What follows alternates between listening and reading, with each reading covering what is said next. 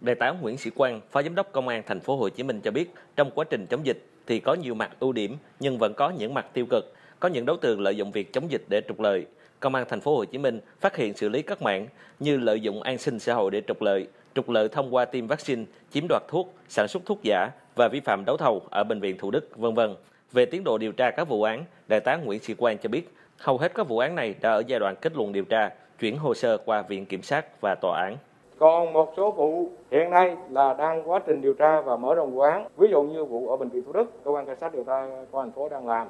Nói chung là đến bây giờ là tiến độ là đảm bảo theo quy trình của tố tụng và chưa có có vấn đề gì mà nó phức tạp. Và cái việc phối hợp giữa các cơ quan trong liên ngành tố tụng là đến nay chúng tôi thấy là nhịp nhàng và thống nhất. Liên quan đến vụ việc xảy ra tại bệnh viện thành phố Thủ Đức có liên quan đến công ty Việt Á, ngày 15 tháng 1 năm 2022, cơ quan cảnh sát điều tra công an thành phố Hồ Chí Minh đã khởi tố bị can, thực hiện lệnh bắt tạm giam đối với Phạm Vũ Phong, giám đốc công ty Nam Phong và Trương Thị Bảo Trân, nhân viên phòng vật tư bệnh viện thành phố Thủ Đức về tội vi phạm quy định về đấu thầu gây hậu quả nghiêm trọng, đưa hối lộ, nhận hối lộ xảy ra tại công ty Việt Á, bệnh viện thành phố Thủ Đức và công ty Nam Phong.